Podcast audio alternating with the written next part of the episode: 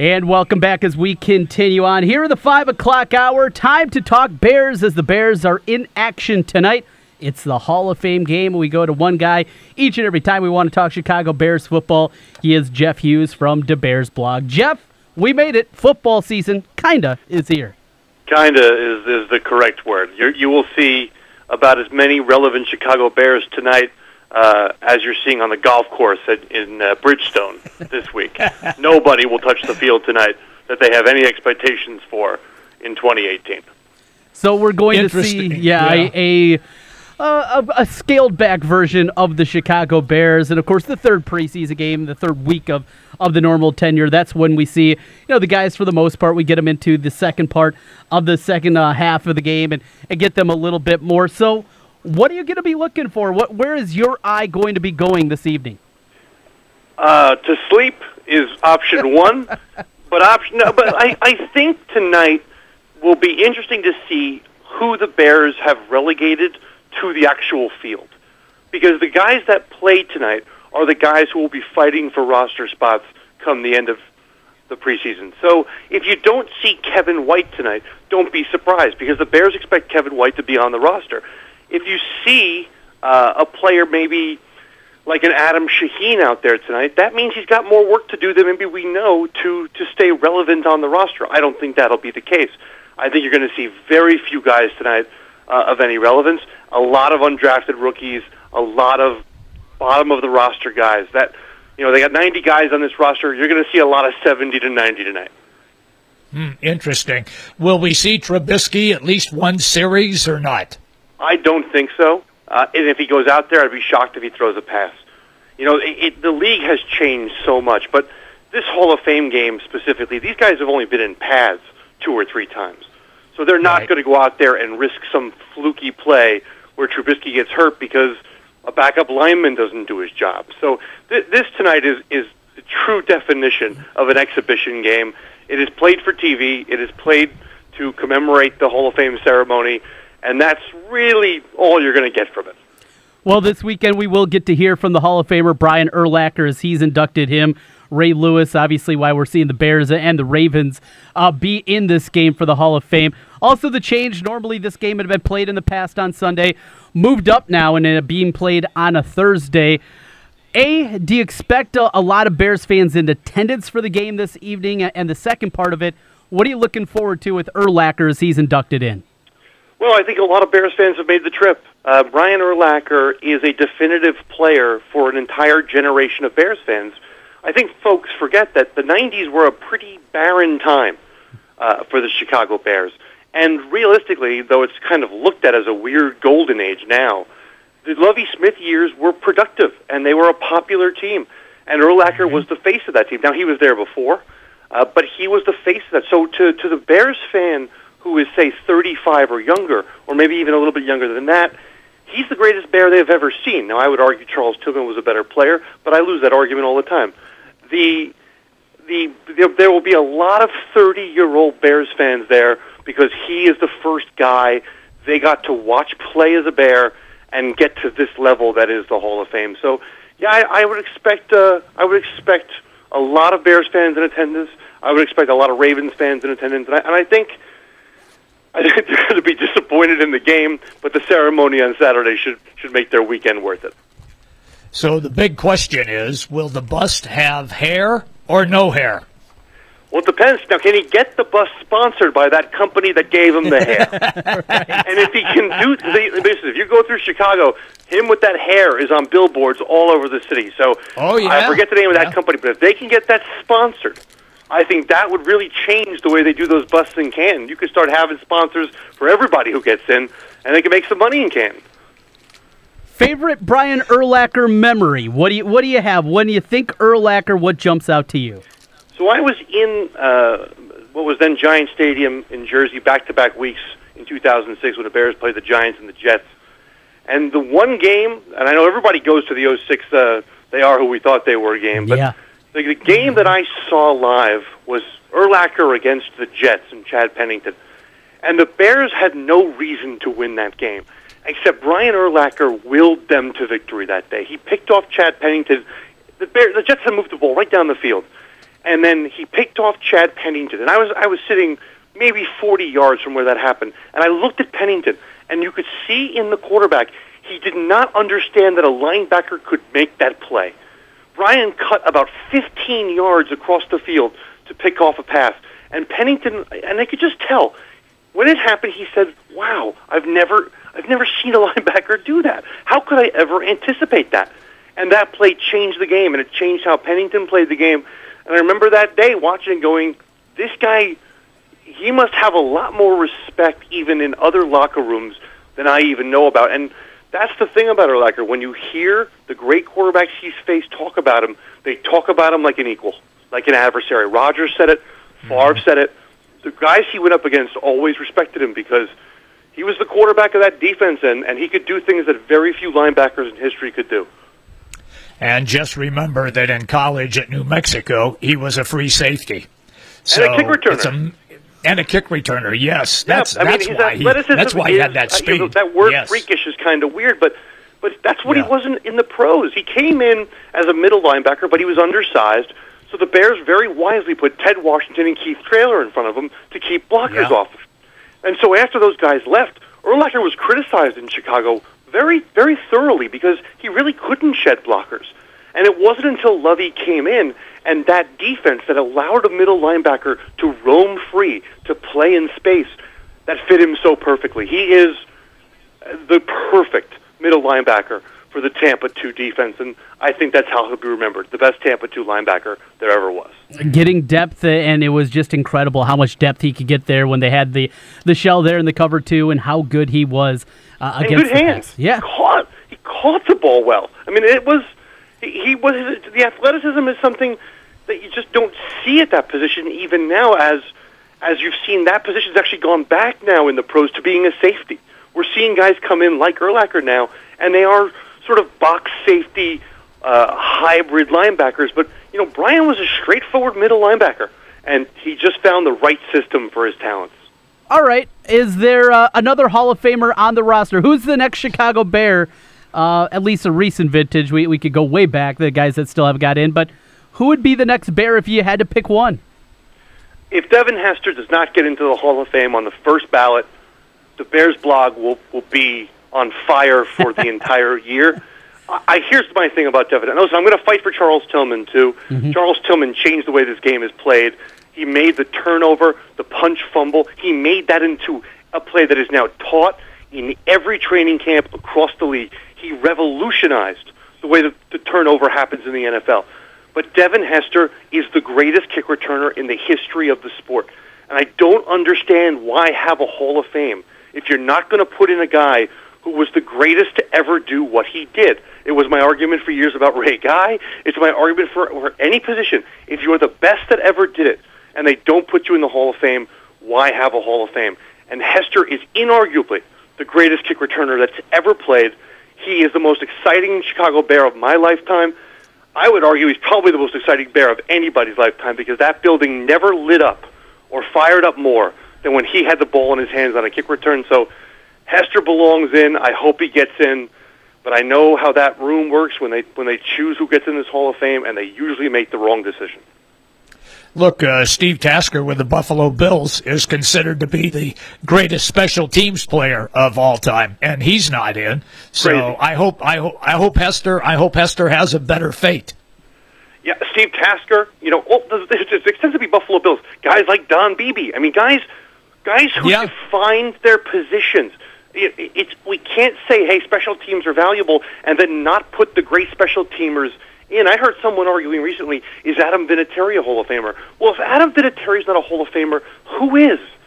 I mean, the guy won multiple Super Bowls on his foot. I mean, he's one of the great players in the history of the game. Uh, but what happens is it becomes a political fight among a bunch of writers who I think take the gig a little too seriously and don't just go to common sense. And common sense usually tells you, hey, whether that guy was a Hall of Famer or not. And nobody who ever coached against Devin Hester on special teams believes he's anything other than a Hall of Famer. Talking right now with Jeff Hughes from Da Bears blog. From a look back, let's take a look forward and fill us in with the latest. Roquan Smith, we uh, continue to wait his signing. Sounds like a couple of different layers to the story here of, of what he's looking for, and the Bears, for a lot of people, being painted in a bad light. I'll, I'll tell you what I've the, the last bits of information that I've gotten, and I've been working on this a bit today. Ownership right now inside Halas Hall is still not overly concerned. They believe this is going to get done. They understand why it is taking as long as it is. There is uh, Roquan's agents are asking for some language in this contract that has not really been done in the league before. And the Bears are not sure if they want to set the precedent on this language. Now, the specifics of that language, you can read Adam Jahns' piece in the Sun Times uh, yesterday. You know, a lot of it's about off-field behavior. Some of it's about the help, the, the, the new uh, head-down tackling rule, but that's been overblown. Uh, there's just some things in here the Bears aren't sure they want to be the first team to do. Uh, I will tell you this.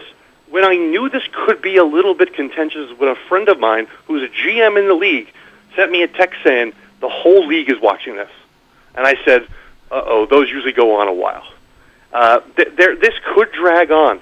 And I would, I would encourage Bears fans just to take a step back. Everyone likes to blow up the importance of training camp, the importance of the preseason. Ultimately, Roquan Smith needs about two weeks, maybe three weeks, to be ready for the start of the regular season. He's got five weeks to go till we get to that point. I wouldn't start getting worried about him not being there for another week or so. And I really believe that both sides will come to their senses and he'll be there in the next seven to ten days. Uh, Jeff, back to uh, Mitchell Trubisky. Uh, do you, I mean, can you go on the record and say that this new offense that he's going to have, with the players that he's going to have, he will look like a different quarterback than what we saw in his first season. Oh, he's going to look entirely different. And everybody who's been around him has talked to him, has seen him in practice. This offense is going to be indistinguishable from what they ran a year ago. It's going to be a lot of run pass option. They're going to use his athleticism. They're going to get him outside the pocket. He's going to be looking at easy throws all over the field. I mean, the thing about last year was their offense was so remedial and so I don't know what word you'd even use for it. It was run on first down, run on second down, throw on third and long. And there really isn't a quarterback in the league who can succeed in that setup. This year, they're going to be dynamic. They're going to have formations we've never seen a Bears team run before. They've got three or four quality tight ends. They've got guys out of the backfield who can catch. And now with Anthony Miller really uh, emerging in camp, they've got four or five guys at wide receiver they believe can be real contributors. So I think if Trubisky doesn't succeed with the talent around him and the coaching around him, that'll be on him because the Bears have done everything right to this point on offense to make sure he can succeed. I think he'll take a huge step up here in year two. Jeff, am I uh, crazy for betting the over in tonight's game? what is the over under? That's the first question. I, I didn't even look. What is it? 33. how how confident are you that that uh, that uh, Bray can throw like eight touchdown passes? I mean, I, I don't. What is Lamar Jackson going to? So if Lamar Jackson Yes. plays, I like the over. Yeah. Because I don't. I mean, Lamar Jackson has to be better than the third string defense of the Chicago Bears. So yeah, I mean, the- I- I remember watching these kinds of games. You're, you're going to see points. I mean, 33 is a low over under for any Yes. any game. But mm-hmm. I mean, why not bet the over? At least you're rooting for points and not just hoping the game ends. And it'll keep me involved until the fourth quarter. So I got something to Which- watch, something to root for. I will have what, what I'm writing for tomorrow morning done and dusted well before the fourth quarter. So you will be a better man than I. I will be I will be channel surfing by 11 p.m. I hope, looking to see what else is on. Good stuff. Hey, Hey, Jim- the uh, oh, go ahead, Jim. the basket the ba- yeah the basketball tournament's on. Oh, you can geez. watch that. Oh, no. Yeah. Listen, I'll be watching replays on the Golf Channel before I'm watching the late fourth quarter of the Hall of Fame game. So Jeff, be good. We appreciate it. We'll be talking a lot here, here throughout the month of August. Thank you so much. thanks, guys. That's Jeff Hughes, the Bears blog. Great information as always with Jeff there, and a big thank you for him for joining us today. Jimmy B, how much of this one are you going to watch tonight? Uh, probably a couple series that I, I just I, don't know, Trent. If you get a couple of exciting plays, maybe I'll hang around for a while. Like if a running back breaks off a 40, 45 yarder, uh, if we get a kickoff return, if somebody tries an onside kick, uh, pass play of 35 to 50 yards. Okay.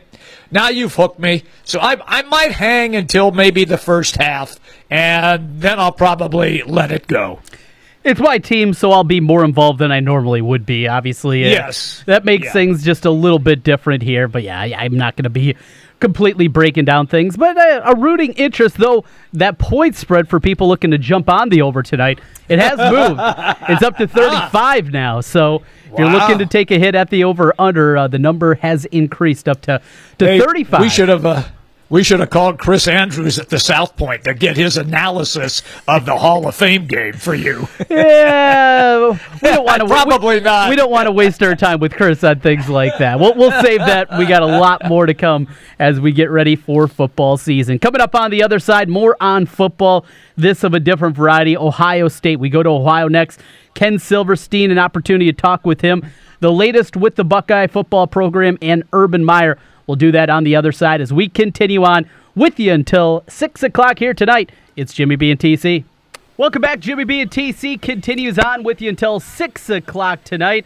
And uh, how about timing for our next guest? He joins us each and every Thursday talking Big Ten, talking Cavs and LeBron. Well, at least back in the day, that Cavalier conversation probably not going to be anymore. Everything going on in Ohio. It's Ken Silverstein with us today. Ken, what's happening? Our weekly visit, guys. Uh, let's see what's happening here. let me let me ponder. Let's just put it this way: I'm on the road and have been uh, for the last uh, day or so, um, making stops in Columbus, among other places, and uh, it's uh, it's wild, as they say. So I know we're going to get into it. Uh, obviously, got some thoughts. I know you guys have thoughts on what might occur, what should occur, what might not occur. So. Uh, I'll let you fire away, and we'll dig into uh, obviously what appears to be a topic du jour uh, on this Thursday. Well, let's let's start right there with the Buckeyes. And Ken, I just want to basically keep it open ended for you as as it sits here today on Thursday. The situation, what you're hearing, Urban Meyer on leave right now, paid administrative leave at the moment, but open ended for you. Just your opening thoughts and where we sit here today. Well, yesterday was wild. Um, it reminded me, uh, we're both going to age here quickly, it reminded me of the Jim Tressel saga back more than a few years ago. I don't know if it's going to have the same outcome because I'm not sure they are totally comparable. Um, Tressel's deal, well, it was multifaceted, but when you cut through all all of it, and you know, you can Google it or you know, check Wikipedia, whatever. The bottom line is his downfall was fibbing, and I'm being kind, fibbing to the NCAA. Okay. Now, he fibbed because he, in his mind, was protecting his players who were not exactly from the rich side of the tracks. And what they did back X amount of years ago, back, I guess, it would have been around two, or I guess, three or four. I can't remember what year it was. Bottom line is, um, lying to the FBI in, in, in, political situations we find ourselves in today, or lying to the NCAA is not the thing to do, and that eventually caused Tressel. And so obviously the sweater vest moved on. This potentially is a very different deal.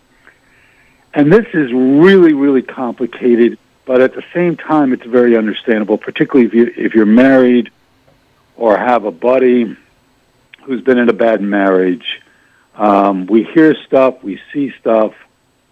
Um, it's easy to point fingers at one side or the other. I, I will tell you this: I I never met Mrs. Smith. I wouldn't know her if I tripped over. I've seen pictures of her, but she wouldn't know me vice versa. Okay.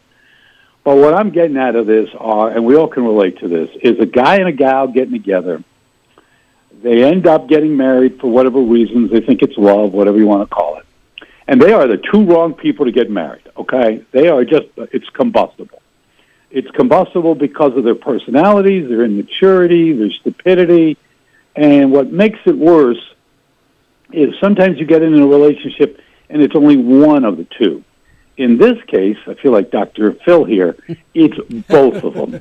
Okay, so it's a bad combust. There's this word again, combustible situation. And I'm not condoning anything, okay? What he did or is alleged to have done, a better way of saying it, alleged to have done is is wrong. Okay, flat out W R O N G exclamation point. But she's not perfect in this situation. Okay, in the way I see this, she set him up more than a couple times, and that's diabolical, and that's wrong. That's despicable. Any other word you want to come up with. So now we fast forward to uh, the more current situation, and some of folks may not know this. Um, coach Smith is the grandson of former head coach at Ohio State and elsewhere, Earle Bruce.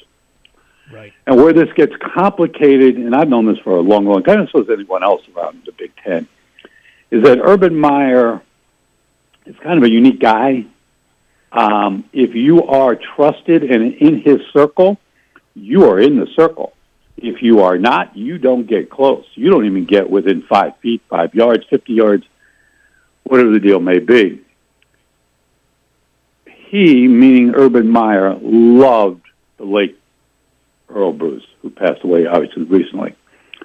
Um,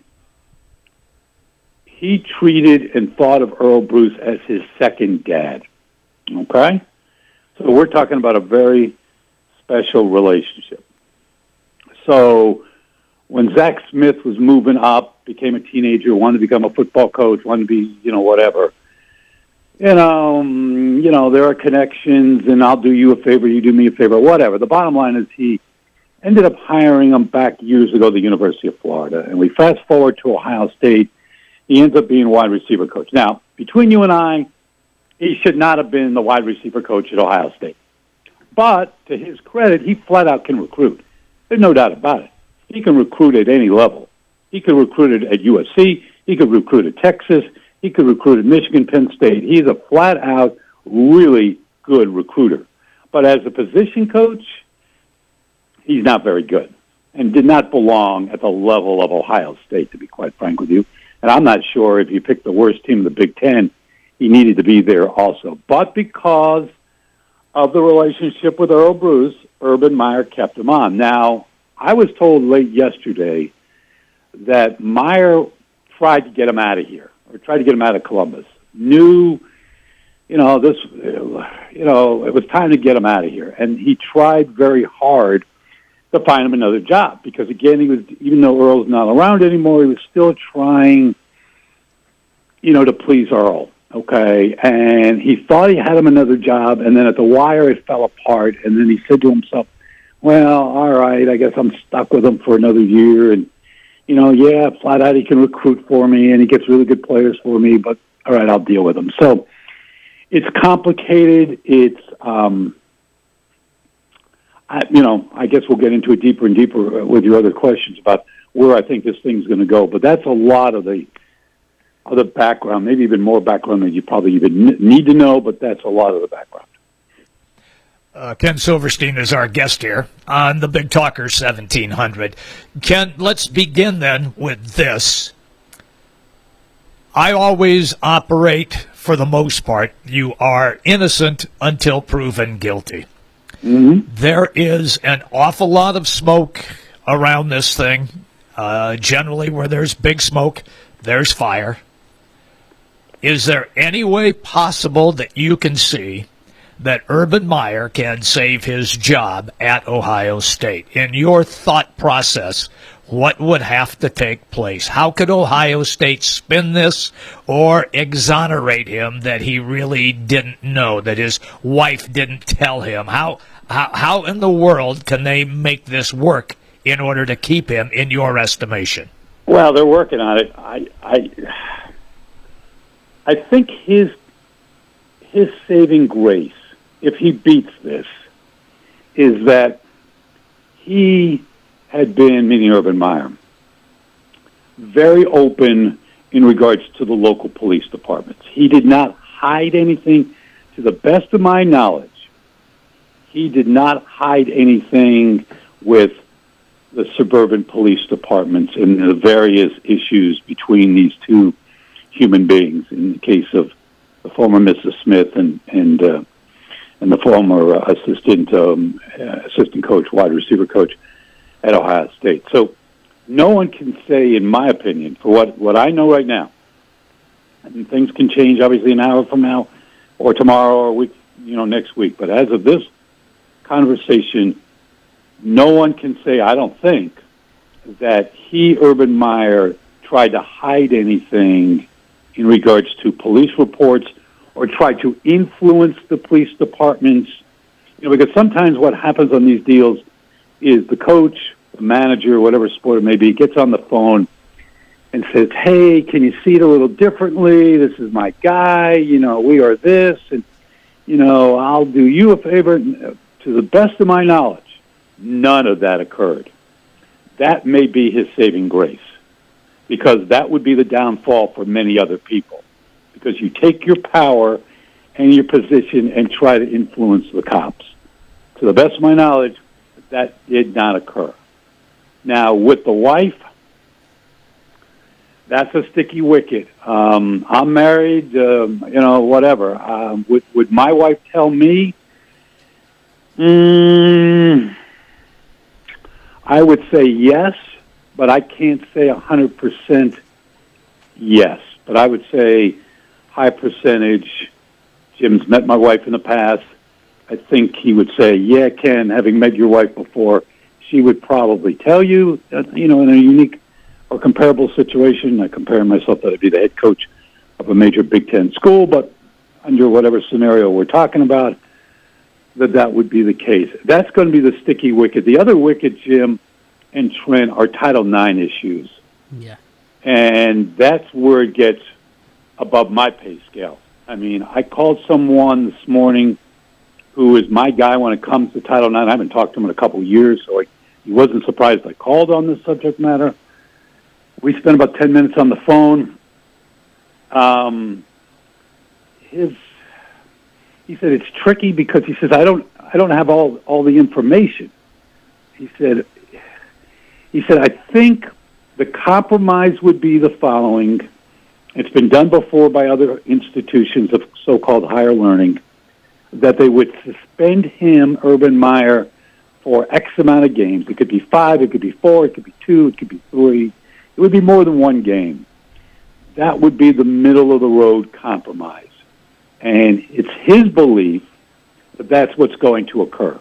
And he's really good at this stuff. But again, he kept saying to me, Ken, look, I'm not working on this case. No one, I've had a couple other calls other than you. I've told them what I'm telling you. I don't, I'm not, he, he let's put it this way, he is really way up in the past with other Big Ten schools, but he kept cautioning me and saying, look, I don't have um, all the information. I've seen what's out there publicly. I got maybe a little bit more than the public does, but I can't circle all the bases to use a baseball metaphor, and those were exact words. So he, it was his belief that a suspension would be the uh, the middle of the road um, the Ryan Day, who at this point has been named the quote quote interim, would coach the team for whatever number of games, and then Urban Meyer would come on back. He probably would also be fined, and that money would go to um, some type of charity that works with these kind of issues, battered wives, whatever the deal might be. Um, university would probably match it also. Now, is that enough to appease certain people? I don't know. I think I think myself, if it's if it's enough numerical number of games, then personally I think it might be okay. Um, but that's just me. Other people might think he's getting off scot free, and they would have that right. You know, they'd have that right to that opinion. So here in our state, there are uh, Cyclone fans a little bit nervous if Urban Meyer does get the axe. Have you heard the name Matt Campbell bandied about at all out there? Because uh, Dan Patrick show earlier today, there was a lot of conversation about that. A couple of the guys that, that work on that show had mentioned his name that they had been hearing it quite a bit. A guy, Mount Union guy, lived in Ohio, what, thir- yeah. 34 of his 38 years here. Uh, has that been a name that you've heard bandied about, or is it still too early for that out in Ohio? Well, it's, it's early the guy the guy they would bring in is Tom Herman. They would throw. I mean, they're paying Urban Yeah. Meyer. I mean, seven eight million dollars. Yeah. They would pay Tom Herman. Uh, this would be a battle royale. You're talking about two of the most powerful, richest, biggest, baddest, whatever you want to call it, football programs in the country. You're talking about two of the top five jobs in America. Nothing against the ISU coach, and it makes sense. Um, and I think he would be in the running. But if they could get, they won't get him this year. They would have to go. If they blow him out, okay, at seventy-three and eight, three national championships, and the talent on this squad in the next two years with recruiting classes that have been number two and number two, only behind Alabama and Georgia last couple of years. I mean, they are so loaded, it's ridiculous. Okay, if I can see it, believe me, Tom Herman can see it, and others. They would go interim for the season, give Day a shot. He'd have to win 10, 11 games. Um, I mean, because around these parts, you don't win 10, 11 games. It's a, I mean, the the, the state's going to fall in the river. Pardon my French, the Ohio River, or in the northern part, it would fall into Lake Erie. Pardon my French again there. So the long and the short is, if they did blow him out, and he wasn't head coach at all this year, and Ryan Day would be the interim. Tom Herman would be the number one choice. Um, they would look at a couple other people, but they would go after Tom Herman big time, and it would be a, ma- major battle because money's no object. Money is no object at all. They got they got more money than God. Okay, uh, and they and the way they do things around there is if they know what they want, they go out and get it done. They don't they don't putz around. Okay, not with this alumni association, not with these heavy hitters. So money is no object. So it would be Tom Herman would be the guy they would want. The question would be, would Tom want to leave the University of Texas for Ohio State? I think Ohio State would be the only job that he would leave for because he spent time here, won a national championship with Urban Meyer here. So if he would ever leave, I don't know if he would, but if he would ever leave Austin, the only place he would go, in my opinion, would be go back to Ohio State. Uh, but we're getting far down the road. His name has come up. A couple others have come up. Um, but this thing, you know, again, until, and my guess is, because someone asked me earlier today on another show, when do I think this is going to come down? Again, this is a pure guess, pure guess. You got lawyers involved in this. You got president of the university is involved. The AD, Gene Smith, is involved. Even though I was told this morning that this now has gone above Gene Smith, the AD, and I'm not surprised by that. That's not a slap in the face of Gene Smith. I think that would happen at any university. This is being played at the president's level, um, and it's being played at the regent's level, which obviously work with uh, the president of the school, Michael Drake is his name. Um, so it's going to be, I, I'd say by Friday of next week. I, I'd say six more business days. Tomorrow and then five days Wow. next week. I think we'll have an idea of where this thing is going, and wouldn't surprise me if they fire him. Uh, we are living in a very politically correct era. I'm not condoning uh, allegedly what he did or didn't do. Okay, I'm just saying there's a lot of pressure on these u- universities to do certain things. And I'll say this one other thing: if he is fired, and again, I don't know. I would say Jim is hinting at more than 50-50, and I think that's fair. I think it's more than 50% that he will be fired. Compared to some of the other issues, and again, I'm not, I'm not dismissing spousal abuse. Believe me, I'm not. Okay, I'm very liberal when it comes to those type of social issues, without getting into my politics particularly. But the bottom line is, these schools are under a lot of pressure. Mm-hmm. Two, society has changed for the better, no doubt about it, for the better. But the other thing is where it may not be fair totally is that if you compare it to other things that other coaches in basketball and football have done, and those are the two big money makers in college athletics. If he gets fired for this, compared to some of the things we've seen in the last year, Kentucky comes to mind, okay, or excuse me, Louisville comes to mind. I apologize. not Kentucky, Louisville comes to mind, and others over the years. And if you backtrack this over the last 5, 10, 15, 20 years and look at all the different situations, in my mind, this is going to be really small potatoes because this is not a recruiting violation. This is not paying players. This is not moving families so you can get a kid to play on your football or basketball team.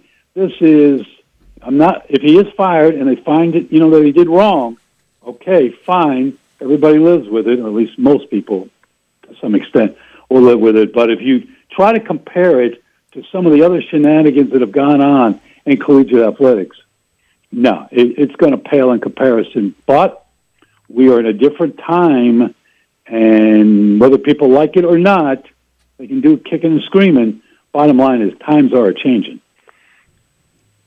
That's Ken Silverstein joining us from Ohio. Ken, as always, appreciate the time. Great getting that perspective up close what's happening at Ohio State. Thank you so much. We'll do it again next week. We'll talk to you next Thursday, guys. Look forward to it. There's Ken Silverstein joining us, Jimmy B, and I, am catching a frog in my throat. I think you're giving me whatever crap that you have in the voice right now. I'm starting to make a little bit of a comeback, so I'm better than I was yesterday. You're you're improving. That's a good thing. We'll yes, get the time out here. Coming back with more on the other side with you until six o'clock tonight. It's Jimmy B and TC. We are back with you one final time here. Jimmy B and TC continues on 1700 KBGG and Jim. Well, we talked about it earlier this hour, and uh, we've talked a lot of NFL today. Obviously, the Ohio State situation continues to be monitored uh, monitored from us, Jim. But uh, overall, Bears Ravens early. You got some baseball mm-hmm. on the agenda. What's the clicker going to be up to tonight? Well, I'm I am going to uh, watch some of the football game, and you're probably saying why? Well, it's because it's football. That's why I'm going to watch it, and it'll stink. Uh, maybe I'll make it through the first half. Uh, there is some pretty decent baseball coming up. Yankees, Boston. I'll probably sample that a little bit. San Diego and the Cubs. The Cubs are playing the Padres. That's ho hum to me. Mm-hmm. Uh, Milwaukee at the Dodgers. Unbelievable finish last night with Grandal and the uh, walk off two run homer in extra innings. So I'll probably watch some of that, Trent. And you know, because it is the semifinals tonight of the basketball tournament. And Team Fredette is the second game. I will be watching Jimmer go for 30 tonight, eight assists, five rebounds, a couple of steals. And gives up 42 on the other end. I don't think that's going to happen. The team isn't good enough to do that. Oh, okay, okay. Your yeah. love of Jimmer continues. Unbelievable, unbelievable, Jim. So the, the basketball tournament, I flipped on a couple of times. It, it's it doesn't do a ton for me, but you're excited about it. That's a good thing. I am. Look, you could watch the women's friendly soccer tonight. The USA playing Brazil. No, no, that, that no, that, that no. doesn't blow your skirt up. Okay. It's football, okay. Jim. It's finally here. it's football. We we made it. It's football. I'm going to be locked and loaded in this thing and, and, looking forward to it. And you know what? After the first couple of plays, they're like, oh, this stinks. Yeah, this is awful. This, yeah, yeah, exactly. but, uh, well, the Bears obviously now, because they're playing in the Hall of Fame game, they'll have five preseason games. So they're fourth, the week four, for all intents and purposes, the big one. They'll be uh, against Kansas City in that matchup in their uh, final, second to last preseason game. But you know, talking to Jeff Hughes earlier, doesn't sound like we'll see Mitchell Trubisky, maybe not even at all tonight. That puts yeah. a damper on things. You, you take a look at you know, some of the rookies. Obviously, excited to see what they have at the receiver position now and what they're going to be able to get out of Anthony Miller. Kevin White, uh, what can he give them after the injury plagued career that he has had? Allen Robinson still on the comeback trail, but yeah, football. Pads popping, getting excited for that. It'll be a good time, and uh, and doing that also, Jimmy B. And, and the baseball side of things, you're right. I, I in fact, before you mention it, I kind of forgot that we're back What's to getting that? we're getting Yankees Red Sox again a four game series, yeah. the wraparound series uh, starting on Thursday. I had forgot about that, so that is certainly on the agenda for me. I'm going to be looking forward to that one. Jim, I talked to you about this. Oh, what was it? Maybe even three, four weeks ago. Just the importance of of having this game back and, and having the importance of Red Sox Yankees. We haven't seen this a whole lot. And over the past, mm-hmm. what, 15 years, we had it for so long through the late 90s and the early 2000s, and now it's been away for a while. I think it's incredibly important to have that back for the sport, have this rivalry. I know there are plenty of people here in the Midwest that get annoyed by it, think that it's gone too far, that they've taken too much, and, and ESPN is maybe over dramatized what we have seen. To me, though, after it being away for a while, it is very, very important. I love a good rivalry. I, I like it when you get tonight's matchup, when you have Cubs Cardinals, and when you have Giants Dodgers on the West Coast. Uh, I, I love the big rivalries uh, in baseball. There aren't many of them, Trent. You're not. Are you going to try to tell me that that Houston Atlanta Braves game is a monster rivalry game? Right. No. No. Yeah. So when when this does come up, you have to try to take advantage of it. So I'm with you that the Yankees Red Sox rivalry is definitely back. Speaking of uh, football, Jimmy B, in our last couple of minutes here, have you Okay. seen uh, down in Kansas City some of the continued Yes. struggles of Patrick Mahomes? 3 Uh-huh. interceptions in practice yesterday. Again, a couple of interceptions early in practice today. He's got the big arm. He's done everything right, but my concern with this guy is certainly not the arm talent. We know that this guy is as talented as you're going to find just spinning the football in terms of arm strength and those things, but there's more that goes into it here and trying to fight it, you know, put it in the tight window. The comparisons a lot of times you hear is Brett Favre with Mahomes and and I like the comp, but to get to that level, I mean, you're talking about a different kind of level. It, it seems like a stretch. Look, uh, if he fails miserably, all of those fans that were clamoring, run Alex Smith out of town, well, you got what you wanted, and now look at you. That's if he fails miserably. If if he has some success, and you have to remember, even though he was there all last season, he did get on the field a little bit, but it wasn't like he was playing every game. That mm-hmm. was Alex Smith who was doing that. So he's going to have to get his base, get comfortable, understand the playbook as best as he can. I saw one of the reports went to the line of scrimmage, called the wrong play.